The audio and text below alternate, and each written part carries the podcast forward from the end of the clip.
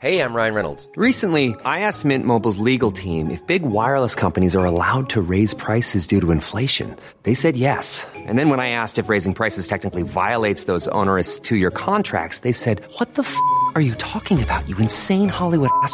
So to recap, we're cutting the price of Mint Unlimited from $30 a month to just $15 a month. Give it a try at mintmobile.com slash switch. $45 upfront for three months plus taxes and fees. Promo for new customers for limited time. Unlimited more than 40 gigabytes per month. Slows. Full terms at mintmobile.com.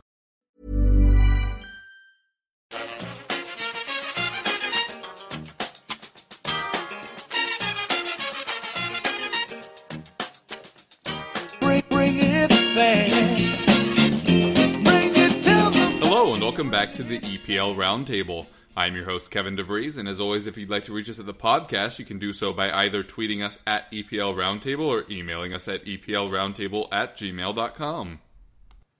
Hello, I'm Jay. I'm editor of the EaglesBeak.com, a Palace fan site. I'm also uh, a football expert on a local community radio show called Back of the Net. You can get us on Twitter at underscore back of the net underscore, and I'm on Twitter for the Eaglesbeak at the Eaglesbeak. Yeah, hello, I'm Jake. I support Newcastle. I write for EPL Index amongst various other sites, and you can get me on Twitter at Jake Jackmann with two N's. All right, thanks so much for joining us, guys. Up first, of course, we have Making the Rounds, where we each have a few minutes to discuss what's been happening at our clubs this week, assuming there hasn't been too much as we've been on the international break. Jay, the one thing that really stood out to me is England needed another center back and did not look at Scott Dann yet again.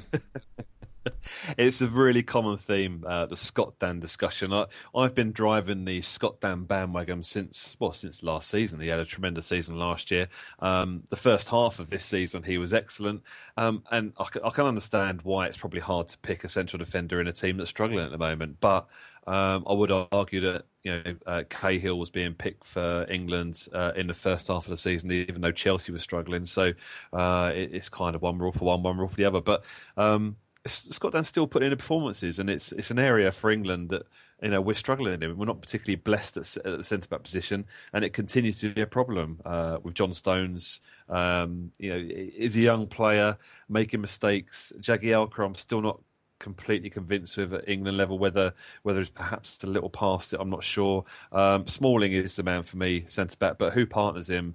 I think it's going to end up being Cahill, but I don't think there's that many decent English centre backs in the Premier League at the moment, and, it, and it's it's amazing how Scott Dann hasn't even been looked at. It, I'm I'm gobsmacked by that.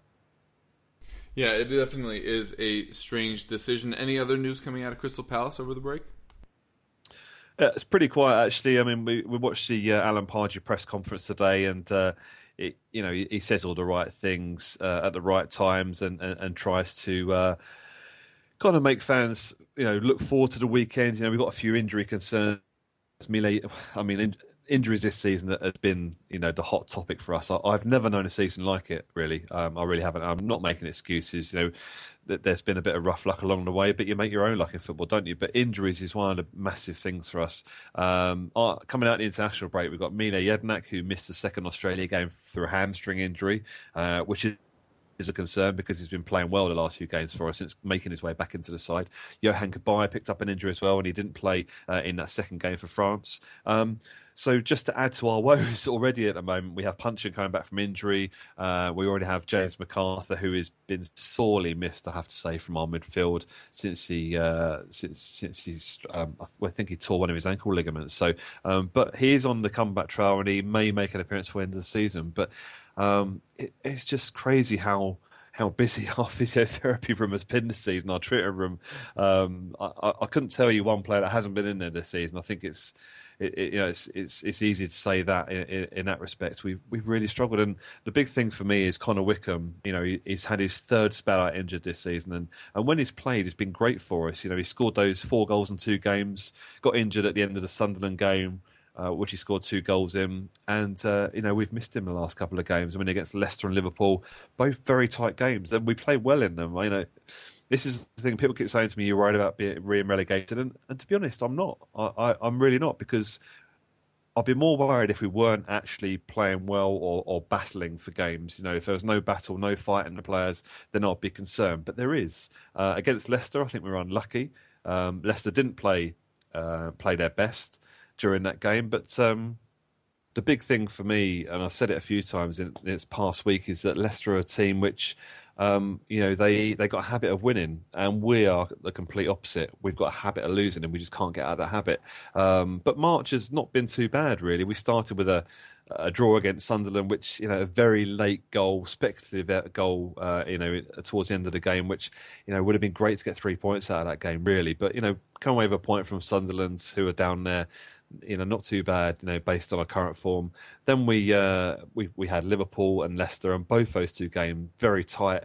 And I think if Connor Wickham was playing in either of those two games, I think we could have seen a bit of a different outcome, perhaps a draw or a win in, in either of those. Really, um, you know, Leicester weren't that great, but like I said, they got a habit of winning. They know how to win games. They grind out wins. Uh, which is great for them, you know, in their position. Uh, we just need to kind of try and learn that again and, and, and get to that point. Against Liverpool, unlucky again, but I think you know that last half an hour we were absolutely terrible after that mistake by McCarthy, and we just need to kind of get our heads uh, you know around the fact that you know we need we need to be confident. You know we are a decent team, we have decent players, but. Um, uh, it, it's, it's been tough, and you know we we travelled to West Ham at the weekend, and in a, a tough game. I mean, it's no easy game in the Premier League, is there? But uh, West Ham are you know a great side. Payet's playing exceptionally well. Had a great uh, great couple of games for France, you know, in the international week, but they have struggled against uh, some of the struggling sides of the Premier League, and you know, unfortunately for us, we are now a struggling side in the Premier League. Um, so I'm looking forward to the game. Actually, I've got a feeling that we might get something out of it. You know, I'm not underestimating West Ham, but I just feel that they are a side at home. They're not they're not as good at home as they are away from home, and hopefully we can try and take advantage of that. But um, if we haven't got Wickham up front, uh, um, if we're missing Jedinak Cabaye, it might be a completely different matter. Yeah, it looks like there may be uh, some issues there. You mentioned McCarthy there. Um, obviously, you've been kind of juggling keepers throughout the season, mostly been Wayne Hennessy, though. Uh, if McCarthy had been getting minutes, he may have been called into the England setup before Scott Dann, with all the injuries happening at that position. Yeah, I, am so gutted for uh, you know for Jack Butland. I mean, how innocuous was that? Um, and typical efficient Germans, weren't they? They just took advantage of him being injured. Um, yeah, because he, he couldn't yeah. dive off to that to stop that no, Kroos no. shot. And yeah. you know, the only thing you could perhaps blame him for is not kicking the ball out, you know, to touch. But he's a young keeper, still learning his trade. Just such a shame he's going to miss the European Championships when you know he, he's more than likely would have been number two. Uh, Joe Hart's obviously out for a month, so you know we don't know how he's going to come back, uh, come back from that. If you know, assuming he does get back fit for the European Championships, he'll be number one. Um, but it, again, it's it, it is a position where we've got three really good keepers now. Butland's you know um, not going to be fit, but Forster is a you know is, a, is an able keeper, um, great for Southampton, a uh, big keeper. I think it's it, you know, big keepers do give you an air of uh, invincibility about them, don't they? Because mm. um, you know, kind of fill the goal a little bit, and he's that kind of he's that kind of guy. Um, um, but no, you know, not taking anything away from the Burnley keeper either. Mm, you know, he, Heaton, he, he, yeah. Tom Heaton, he's very good as well. Um, you just question whether you know he he's had that has he faced that much quality in the championship? Maybe I'm insulting the championship because I know how good the championship is and how tough it is to get a division to get out of. Um, but you know, fair play's worked its way in. But there's still a few keepers. I mean, Ben Foster for uh, West Brom, you know, he's he's kind of not getting in the side. You know, because um, uh, is it uh, Myhill's keeping him out of the side um, at West Brom? So it's difficult to see much further than that. And, and as for Palace, I mean, the goalkeeper position has been a massive problem for us all season.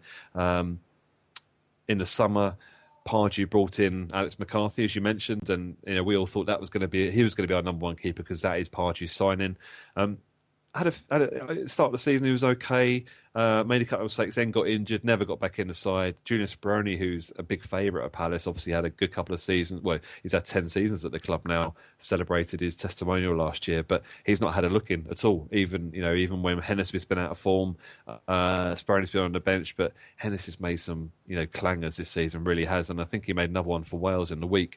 Um, so it is a concern because our defence is playing like a team which don't have confidence in the keeper. I mean, he doesn't sort out his feet quick enough on the line. He doesn't come off his line very quickly. Um, and yeah, it just seems to be a real, you know, real, bit of a problem there uh, from, from our perspective. Um, it's just so unlucky McCarthy um, had that slip against Liverpool. So unfortunate. you know, you can't. Can you can you um, call it a mistake? I'm not, not really sure you can. Um, although I'm sure McCarthy would probably do something a bit different. You know, if he was put in that position again. Um, it, it, was very tough, and it's you know Hennessy is obviously the number one now because he came back in after after Liverpool game, um, but he's not filling everybody with confidence, and it's you know it's a bit of a problem. You know the, the team as a whole don't have a lot of confidence at the moment because of this run we're on. So uh, you know it's a bit it, it's a tough one, but when people say you know you know you, you're struggling, you know you're you're being pulled towards the relegation zone. I just got a feeling that we're not going to go between now and the end of the season. That's eight games. You know, we're not going to go through those eight games not getting any points. And if we do get points in any of those, I think it will just be enough for us. And we have a far superior goal difference than any of those teams down there. So, and we still have Norwich to play and Newcastle to play. Um, so, you know, win those two games, and you know we'll be fine. Yeah, if you look at the table, the fact that you're already on 33 points, in theory, you need five. This year, it's going to be potentially even weaker. Um, so, yeah, hopefully you can uh, turn that around. It still doesn't really feel like you're in danger, kind of like you said, but kind of need to start, kind of got to start looking at that and maybe not as great. But uh, you do have a double game week coming up, which will be an interesting uh, task against Everton and Norwich. I think is is the the back Yeah, we, we we've got a couple of those because we've got FA Cup semi final coming up. We've got seven games in April. Uh, one of those is the Cup semi final, so we've got six Premier League games in April, whereas we only had three in March. Um, so it's a very tough month, and we've got a few midweek games. We've got Everton. Um, in midweek, and we've also got Man United in midweek as well for you know over the space of three weeks. So it's going to be it's going to be a, a, a tough time, um, and hopefully we can get those injured players back um, sooner rather than later. Would be great, and, and obviously not suffer anymore. All right, thanks. And now on to Jake. Not as much international news. Gini Wijnaldum did have a good run out for the Netherlands. Anything else happening at Newcastle? Uh, quite. There's a couple of things going on at uh, Newcastle, sort of off the off the field um, over the last few couple of weeks. Uh, I'm not sure if you saw the Mike Ashley interview, which was quite uh, well broadcasted on Sky and in all the newspapers and things. Where yeah, it wasn't really the thing you want when you're in a relegation fight. Sort of, um, oh, we're stuck with each other. there's no money left. They spent it all. I wish I never bought the club. Comments like this. you know, Whatever happened with the whole. Rangers thing that he was doing? Oh, I think that just backfires. So, Oh. you know, they, they they avoided Mike Ashley, which I think is a good thing. Um, I preferred it when he did say anything. I think I think that that's much better for the team because I mean we have all this positivity with Rafa Benitez coming in. You know, a, a really good manager. We got that late uh, the late equaliser against Sunderland, which you know, although we wanted to win the game, it felt sort of like a step forward. That that goal and sort of the the unleashing of all the like the joy of, of not losing to Sunderland. So I think once once all that happened, you know, we felt like we were moving forward. It was a, it was a small step, but it was still a step forward. And you have that that come out, and it sort of just makes you think, oh, even though we've got a manager now who, who probably knows what he's doing, we still got Mike Ashley, and he's always going to do things to sort of stop the club progressing, which is just really frustrating. Um, yeah, he said there's no money left in, in the bank account that is uh, sort of being looked after by Lee Charnley, which is only a worry if we go down, because of course if we do stay up, we get the Premier League money and things like that. So that's a massive. There'll still be money to be spent in the summer if we do stay up. So yeah, it was just it's just a bit annoying, really, just to just to see those comments. It just reminds you that being a Newcastle fan at the moment is still it's still really not that fun. So that was frustrating. And then obviously Rob Elliott uh, got quite a bad injury for the Republic of Ireland, which was just I feel like I'm gutted for him because he made so his his career was on such an upwards trajectory this season. He's been our player of the season. He's made so many good saves. I think he's moved ahead of Tim Krul in the in the pecking order, and you know he had a chance to keep us up, and he was going to go to the Euros as the number one for Ireland, and now he's had that horrible injury, which is just devastating for him. And now we have to rely on either Karl Darlow, who we signed from Nottingham Forest in the summer, or Freddie Woodman, who is a very talented young keeper who is wanted by a lot of the big clubs in England, but he's not never played for the club before. So you know we we, we are very short on goalkeeping options, and we have a massive crisis at left back as well with Paul Dummett, Haidara, and Colback all uh, missing for various suspensions and injuries, which isn't good. So yeah, we've got a, we've got a few problems. But overall, I think you know you got got to be positive going into this weekend. I think Hmm. Yeah, it's just we just have to focus on the relegation fight and not worry about sort of injuries and things like that because they're just out of our hands. We have to concentrate on these next eight games and then just sort everything else out in the summer. Yeah, you mentioned the Sunderland uh, match and injuries there. I know it was quite a while ago, but uh, while things do seem dark and gloomy at Newcastle, I think you guys handled the Mitrovic head injury very well. Uh, a lot of clubs, including my own, have taken head injuries less seriously than that, and I do think there needs to be widespread regulation on head injuries. But taking off Mitrovic, uh, despite the fact that he had just scored, I, I, think was absolutely the the right call. And if he had stayed on, could you have gotten the winner? Potentially, but but if you look at players, if if you aren't going to be concerned about them as human beings, look at them as assets for your team, and you might get a lot better long run out of him because uh, you kept him from re-injuring that uh, during that match. So anyway, that is a positive for Newcastle, at least from a neutral perspective. Obviously, the Rafa Benitez news uh, was long ago on the calendar, not long ago on the schedule. Uh, we thought maybe you signing him right before the Sunderland match would guarantee a victory. Uh, did not happen. If you beat Norwich at the weekend, will that significantly improve y- your mindset as to whether or not you'll stay up? Yeah, yeah, definitely. I think I think we have to win um, because Sunderland have got, are home to West Brom, and I think they're probably going to win that game. So you know, if if Sunderland do win and we do win, it, you have a clutch of us three, sort of one point separating us all again, which I think you know really does make the relegation fight really interesting. And then coming up, we've got Palace at home in a couple of weeks as well, which you know we'd want to win that as well on paper, considering their form and things like that. So yeah, I think I think if we do win this weekend, I'll be a lot more positive about staying up because our fixture list over the next you know seven to eight games isn't terrible. We're not playing many teams that have much to play for. You know that can also all that can have the opposite effect, and they sort of go out there to try and end their season well. But traditionally, they, those sort of clubs do sort of take, take their foot off the gas. And I think I think if we have to win this weekend. There's, no question about that. If if we don't win, then I think we are going down. Even a draw is probably not good enough at this point. I think we do need to win. So it's a massive game, but then we do have the best manager to prepare for it. We've got a decent squad. We should beat Norwich on paper. We beat them 6 2 earlier in the season. So hopefully that will sort of, you know, be a good thing for the players to sort of remember that and sort of know that they can beat this side. So yeah, we have to win. And if we don't, I think we're going to go down. That's, mm. that's a sad reality, but yeah, I, I'm hopeful. I'm hopeful. Yeah, I was gonna say you do have a game in hand, and then I remembered it's against Manchester City. Although they are drifting, then, they are drifting a bit, and that they are not good away from home. True. And if Kompany's injured and, and things like that, yeah. I, I think but that's a winning game. Looking at it, you're only three points behind Norwich with that game in hand. I, I, I think because it's just four teams that I think are really in it. I know you hate uh, Pardew, so maybe maybe we'll include Crystal Palace there. Sorry, Jay. Um, but uh, if it is just the four of you, Villa, Newcastle, Sunderland, and Norwich, and you draw Norwich, and you can still catch them, I think I think you'd be okay. But I yeah, a win would definitely kind of propel you forward. Where are you goal difference? You're, you're three better, so if you win, that means you're getting at least plus one. I'll say it. Yeah, I think if you win, you stay up. I Do you think, reckon? I, oh, I, I, hope so.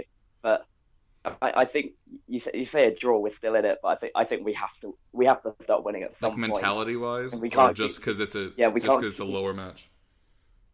Yeah, no, I, I just think as the game's are running out, we have to start winning. We can't keep going. Oh, we're, we're still in it. We're not that far off. We've got seven games. We can't keep thinking in, in that sort of mentality. We need to start winning games. I think this is the one to start winning. But yeah, I, I really think we have to win or we go down. But all right, fair enough. Not much going on uh, during the international break aside from Tottenham beating Germany and Leicester losing to the Netherlands.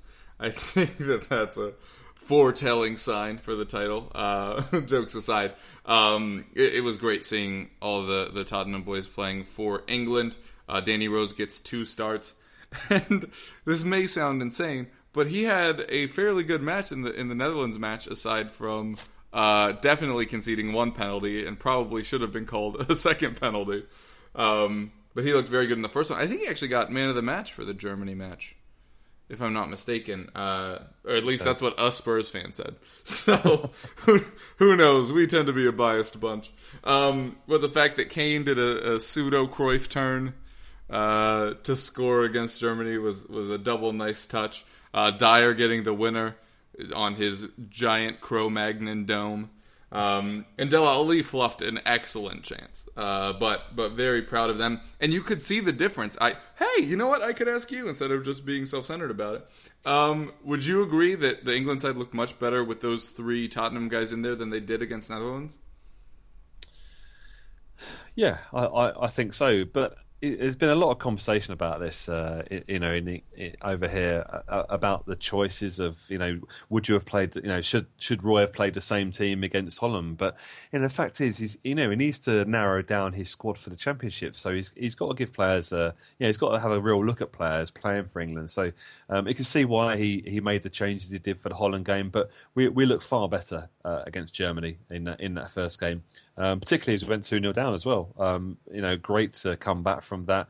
And obviously the injury to Butland in that game, you know, it's it's it's a tough one to take really as well. And, you know, particularly that first goal. Um, but it was a great fight back. And, and we looked energetic. We looked, uh, uh, for me, the biggest thing is that we looked, there was, as if there was a lot of togetherness. You know, the players enjoyed playing together. They enjoyed, you know, I mean, any England team would enjoy a bit in Germany, but you know, there seemed to be a lot of, um, you know, a lot of togetherness, and and, and that, that's that's great for a, for a group of players which obviously don't play week in week out with each other. Um, you know, on, in in an international team, only get together every so often, like now. Um, and, and particularly looking ahead to the um, to the summer, I think the defeat to Holland was you know, as long as Roy and, and the management staff have learned something from that game and decided, well, a couple of those players didn't didn't perform and um, you know don't probably don't fit into our squad.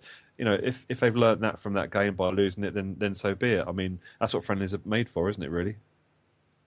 Yeah, yeah, no, no doubt there. Just uh, glad to see that it, it looks like all five Tottenham guys are going to get a ticket to France, which, so, which I'm not yeah. sure was a lock even as much as two months ago. I think Dier probably the one that was the most kind of on the bubble, uh, Hmm. and I was I was thinking he would still make it just because of his versatility, because it, it's he's basically Yeah. the defensive Welbeck. He can play in the midfield, he can play as a center back, he can play as a right back. Um, much like how Well, Welbeck looked- can play up front or on either wing. He looked very comfortable, didn't he? Yeah, he he he, he, look- he didn't look out of place at all um, for such a young guy in in a position that you need you need an older head. I tend to tend to find you need to be able to read the game well. Um, and, and, and kind of you know think before you know something happens sort of thing. But I think the other player to mention is Danny Rose. You know he's got a lot. He's had a lot of critics playing in a side which is obviously fighting for the title, like all these players are at Spurs, of course. Um, but I thought he looked very very good against Germany. I have to say. Um, and uh, I don't think it many like people. uh, in the preseason because I did actually get to see him play here in the states, um, and it was his his first appearance in the midfield, and it just seemed like he was a little overwhelmed by everything happening around him. And uh, early in the season, he was kind of doing a double pivot with Dele Alli. I think Yeah. as soon as we were just like, listen, you were defending just 10 yards back earlier. Now just do it a little bit further forward and play the ball to the midfielders next to you. Like, don't mm. get crazy, don't bomb forward. And it seems like ever since we simplified that, he's become very good at his at his craft as being a central midfielder. And like you said, he, he's a calming influence now because all of your midfielders have to contribute somewhat defensively, but knowing you have somebody like that behind you that's just going to mop up most things, I think it, it doesn't just help him, but it helps the the players around him. Um, Other things that happened for Tottenham: Toby Alderweireld uh, came down with gastroenteritis, and we were worried he was going to miss the Liverpool match. Apparently, not the case. Pochettino saying that he's fully recovered and will be ready for Saturday. Uh, Erik Lamela is dealing what has been classified as an unspecified muscular injury uh, by the Argentinian FA. So thanks for all the specificity in that injury report. Um, it'll be interesting to see if he's back in time. But if he's not, we can just play Heung-min's son over there. So not really a huge deal. They offer different things. Lamela offers a little bit more craftiness and technique, while Heung-min Son is is a bit more pacey and maybe a better finisher uh, of the ball. Uh, both of them not terrific first touch, but um, hopefully we'll be all right there. Although I do think a little pace against Liverpool may actually help us more than passing creativity. Um, but we'll, we'll talk more about that match as it comes up. As we stand now, I think if we get zero to one points from Liverpool and Manchester United, which are our next two matches. We fall out of the title race. If we get one win from those, I think we're hanging on. And if we get four plus, I think we'd be in really good stead to to at least push Leicester till the end of the season. Uh, whether or not we actually get to win the title is yet to be seen. Um, all right, well, uh, until we hear back from Jake, we may as well move on to the topic. Now, Jay, th- this is uniquely qualified for you as you like both baseball and football. Um, but in the States, we've been dealing with the Pete Rose betting scandal for ages. He was one of the best baseball players in history, uh, but is still banned from the Hall of Fame because when he was a manager, not even when he was a player, when he was a manager, uh, he bet on his own teams to win, which is a, an important clarification. If you're betting on your own teams to lose, eh, that's that's much much worse. But his whole point was that he was believing in his team, etc., etc. It's not playing here in the states because we have such a big stigma on betting. Online gambling is mostly illegal throughout the country. But this is forever tainted his legacy. Now, I'm not saying that Martin Demichelis is as important to baseball, or is, is as important to football as Pete Rose was to baseball. And betting is a lot more ingrained in football culture. But is this a problem for you that he was betting allegedly on football matches, uh, considering that they weren't, as reported, Premier League matches? Yeah, I mean, I think players have to be very careful these days. I think there's a new rule brought in. I think it was for the 2014-15 season, which meant that Yeah. um, players and management staff or, or, or, or coaches even uh, weren't allowed to um, to bet on any any football activity around the world. I think I think that was the rule, if I remember rightly. Um, so, and if I if I also recall rightly, I don't think the FA have actually um, handed out any actions to any players as yet. So this will be very interesting to see.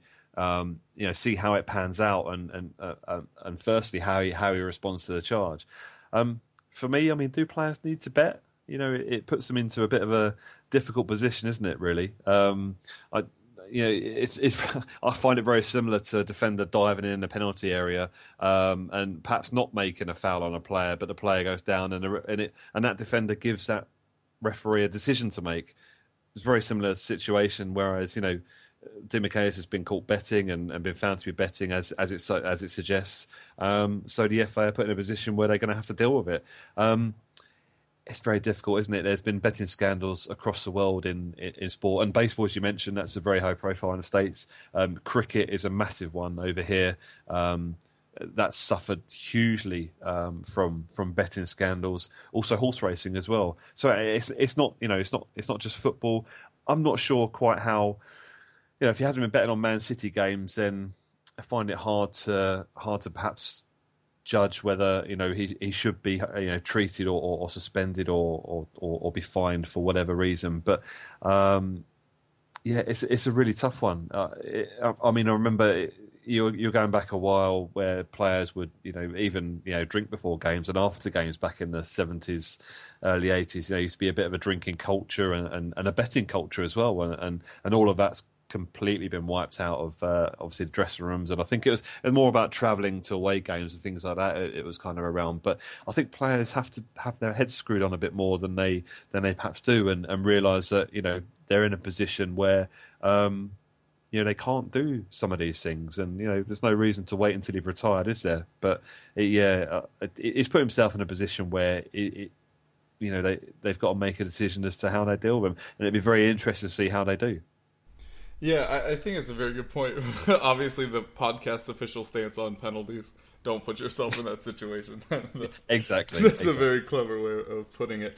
Um, I th- I think it's kind of falls down to what's happening in the NFL right now with uh, the marijuana issue, where it's starting be- to become legal in certain states, but it's still federally illegal. And more importantly, it's something that a company can fire you for. Any company. We're just talking about the NFL, which is one of the biggest companies in the world. So part of the agreement is you're playing for this company and sub companies, the, the individual teams.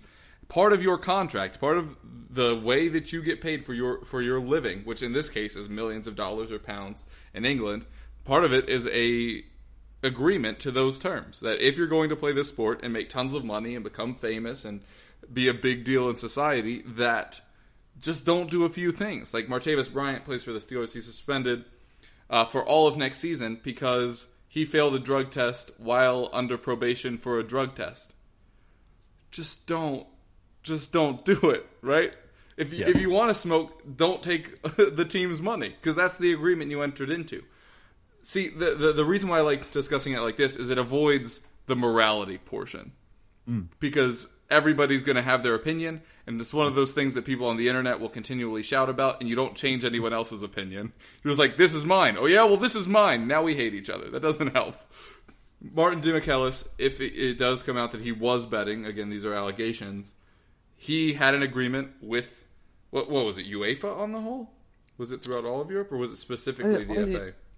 I can't remember whether whether it was um, you know across the board or whether it's Hmm. just. I, I, I would suspect it's probably um, across Europe, say UEFA. Um, I would guess, but I don't know for sure. I mean, I'm, I'm going from memory here. Um, but Yeah, I I'd, just, I'd assume that as well, just because Yeah. uh, there have been a lot of these scandals throughout the world, and uh, I can't imagine that all of them were legal. Yeah, it, it was the FA. No, no, It was. Yeah. So, so this is find part of the agreement. If you're find- going to be a player in England, this is part of the agreement that you have. Is I will follow these rules to play for this team to make all of this money, and he broke that. Yeah, I mean, I think the biggest problem I have is that players need to feel a sense of responsibility, um, and I think that needs to be.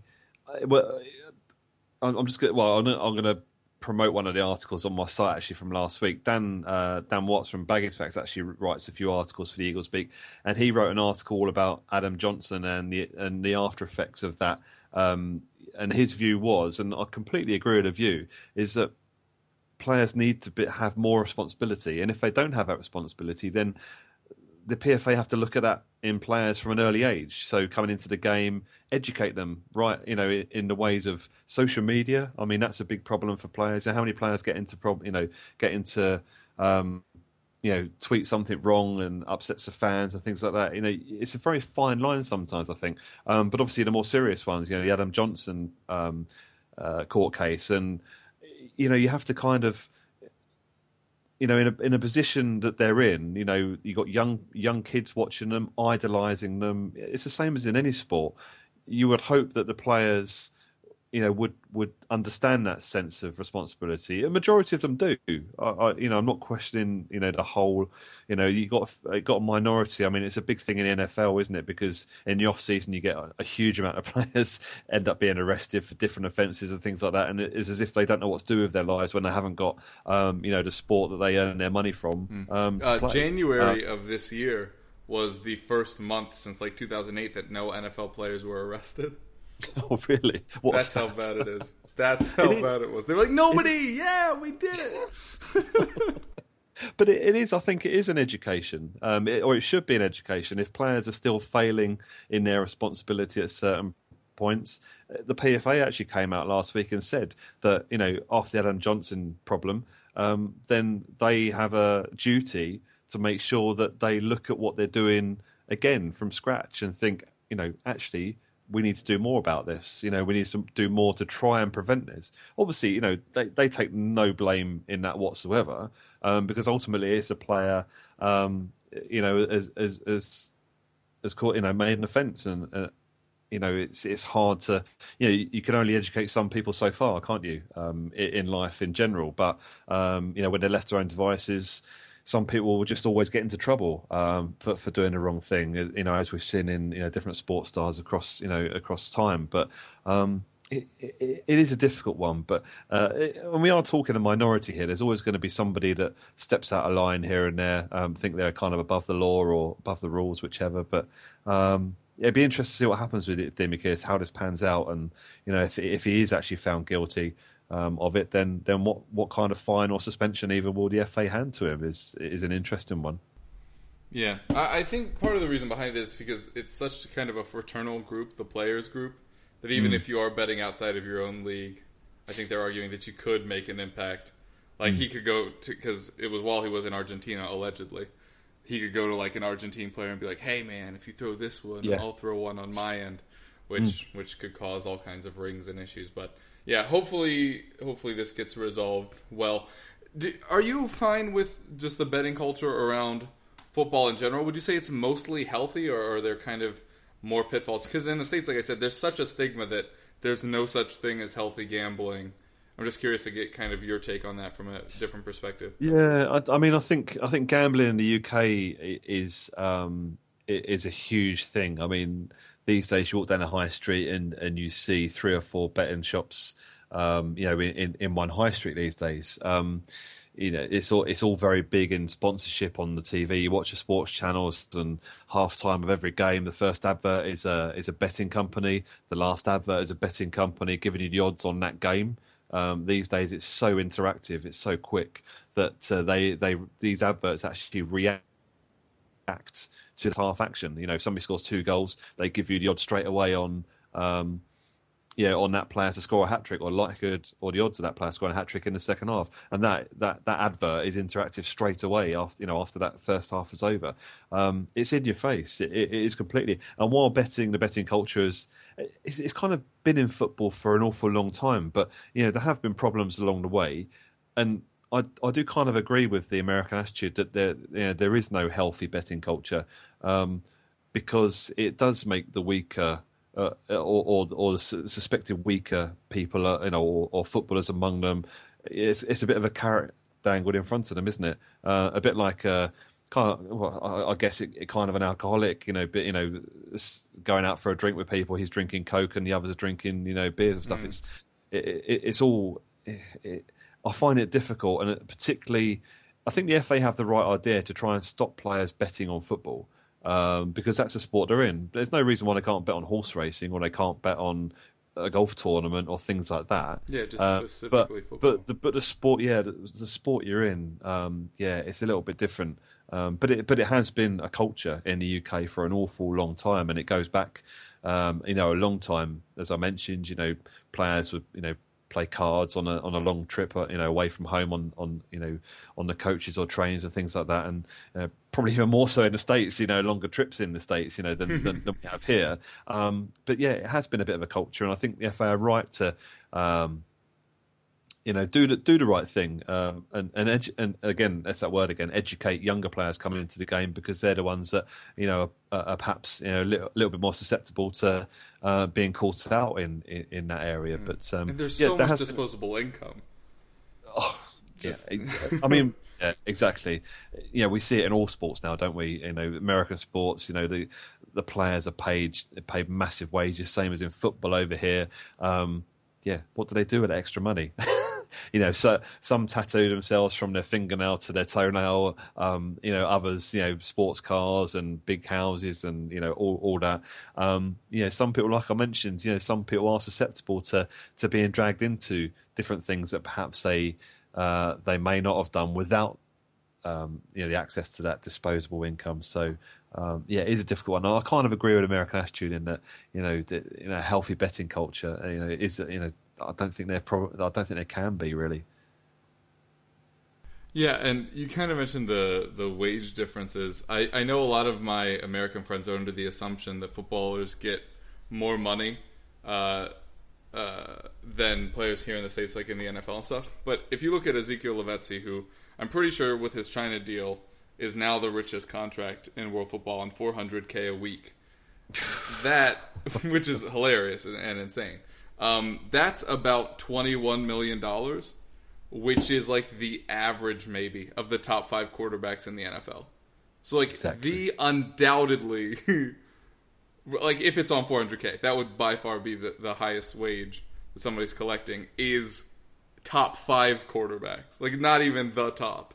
Um, it, it, it really is crazy. And then you look at a player like Harry Kane, who's currently on 45 a week, and we're going to upgrade it to 60, and now you're talking sub five which is probably below average for any NFL player. So anyway, just a fun thing that maybe uh, people were not aware of because I know a lot of Americans don't think so. Uh, but uh, the sponsorships for footballers are much bigger because they're much more globally tied as opposed to NFL players who pretty much the most that they get is a shoe contract, an equipment contract, or they're just like the guy that's in the Powerade commercial. like it's not even just them; it's just like a group, and you're like, "I caught a ball. Give me my money."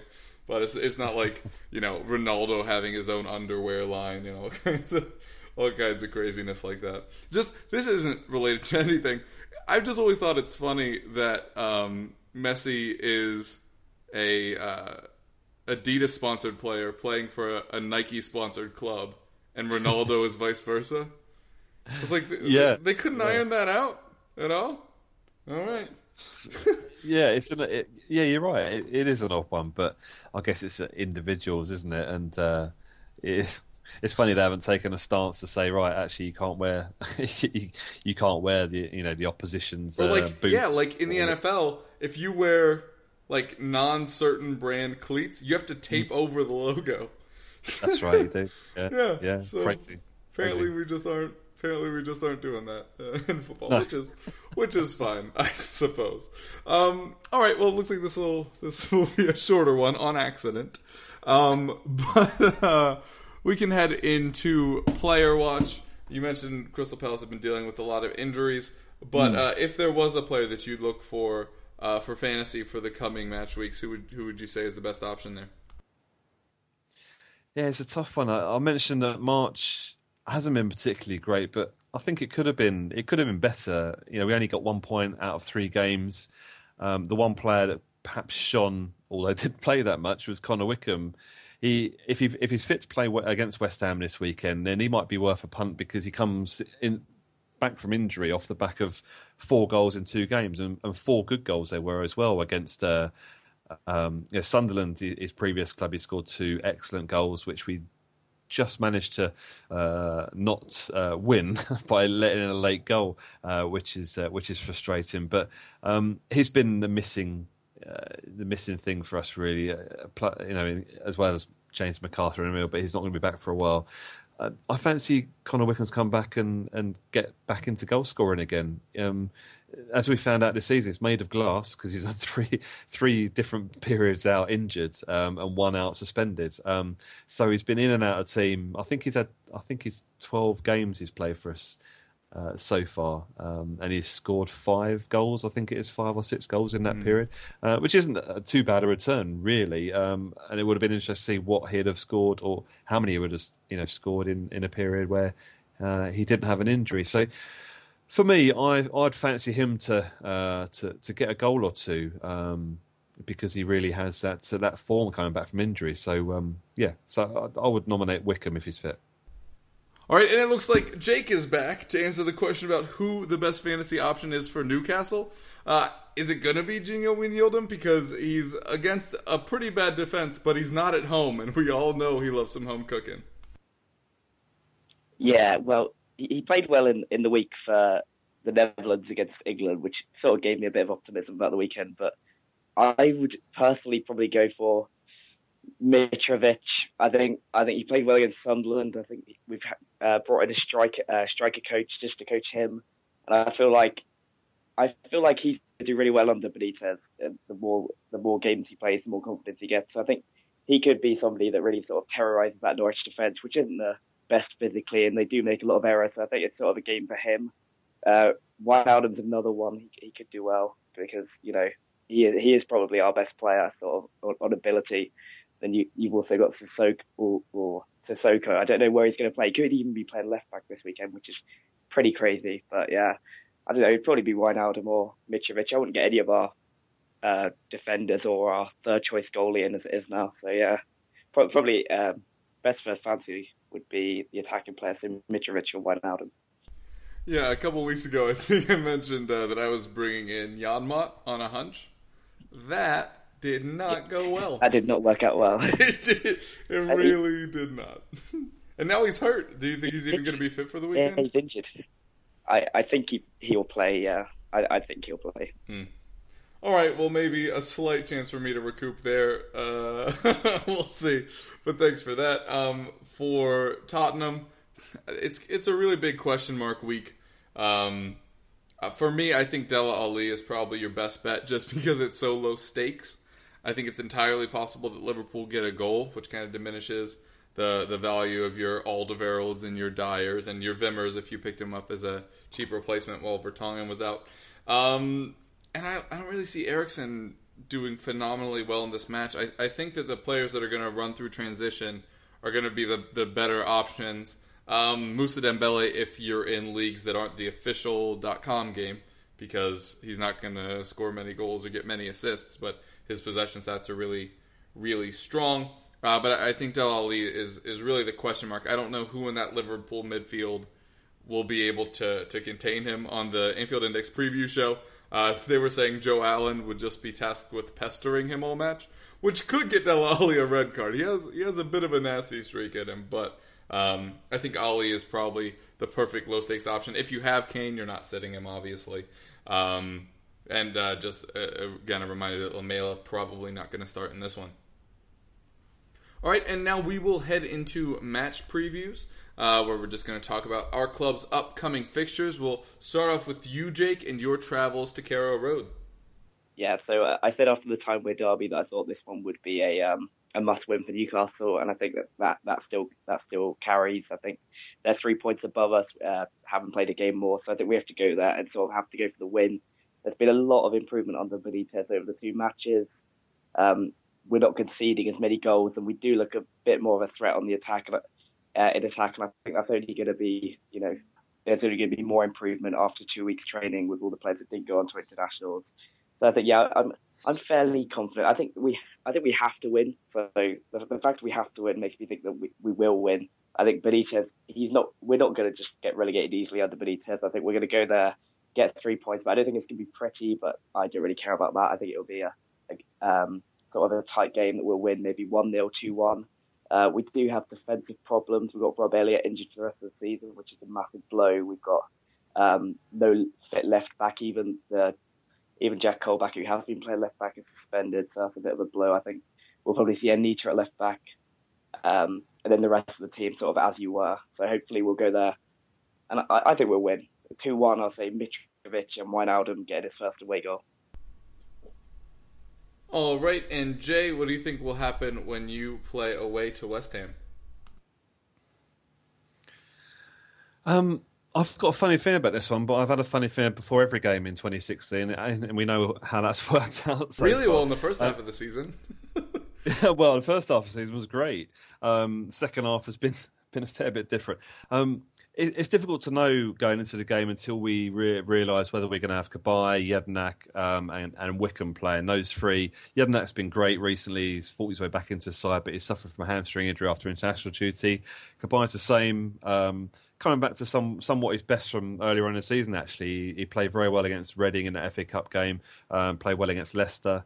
Um, so hopefully they're going to be fit. And uh, the big one, as I mentioned earlier, Connor Wickham, I want to see him back because he, he gets goals and creates chances for us, um, brings other players into play. So um, if we do have those players fit and starting the game, then I, I fancy us getting a point from West Ham. Sounds crazy uh, on our current form, but then the Premier League has been crazy this season, hasn't it? And our form's got to change at some time. So um, you know, on, on, on the flip side, West Ham have struggled against some struggling sides this season. They've played well against the big sides and beaten the big sides, but they have come unstuck a few times um, against sides that are struggling. And as how much however much I hate to say it, we're struggling at the moment. Um, you know that could be us. And we went there last season and we beat them three one um, a good 3 1 win as well. And we had a player sent off in the first half. Um, it's very odd. Something always seems to happen um, in the Palace West Ham game. Start of this season, Dwight Gayle got sent off just for half time, stupidly enough. We managed to hold on till the 85th minute when they scored their second to go 2 1 up,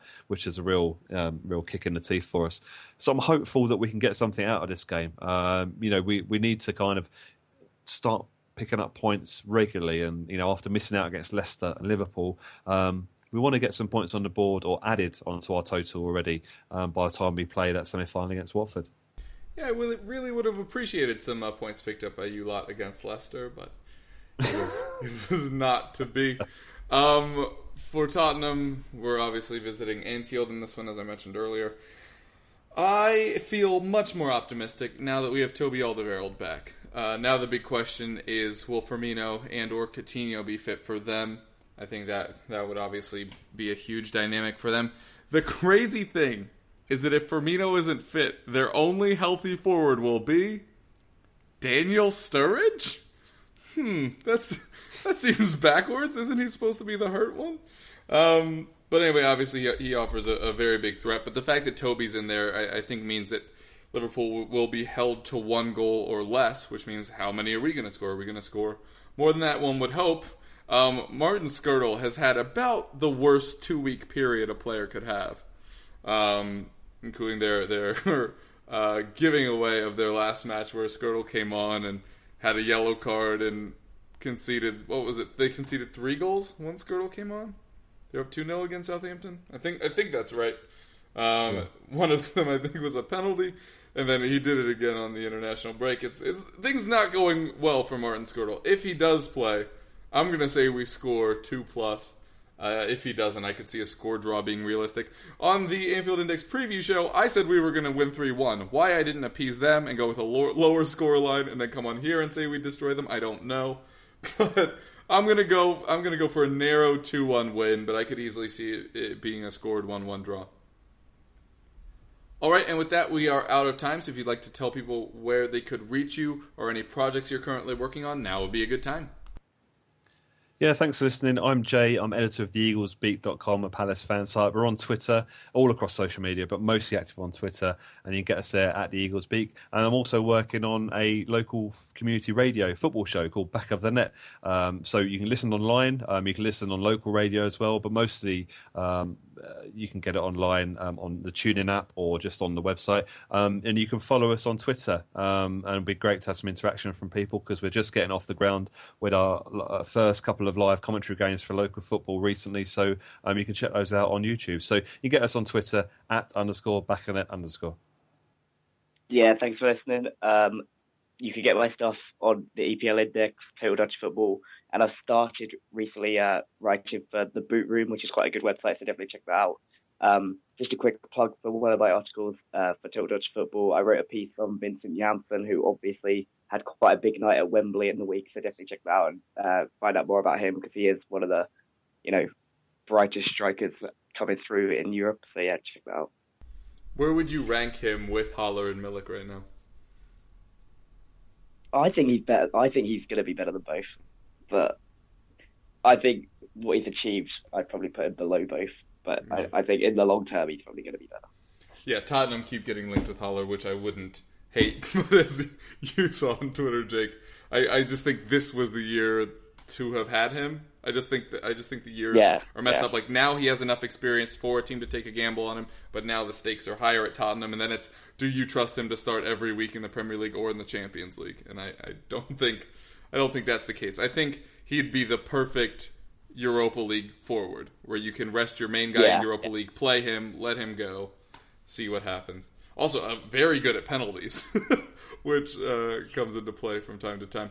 Um, so that is that. I am your host, Kevin DeVries, at Kevroff on Twitter. I've had a bit of a slow week, uh, but you can find my uh, Premier League segment on All in Sports Talk. Also, I did the Anfield Index preview show, which I think I've already plugged like four times in the show.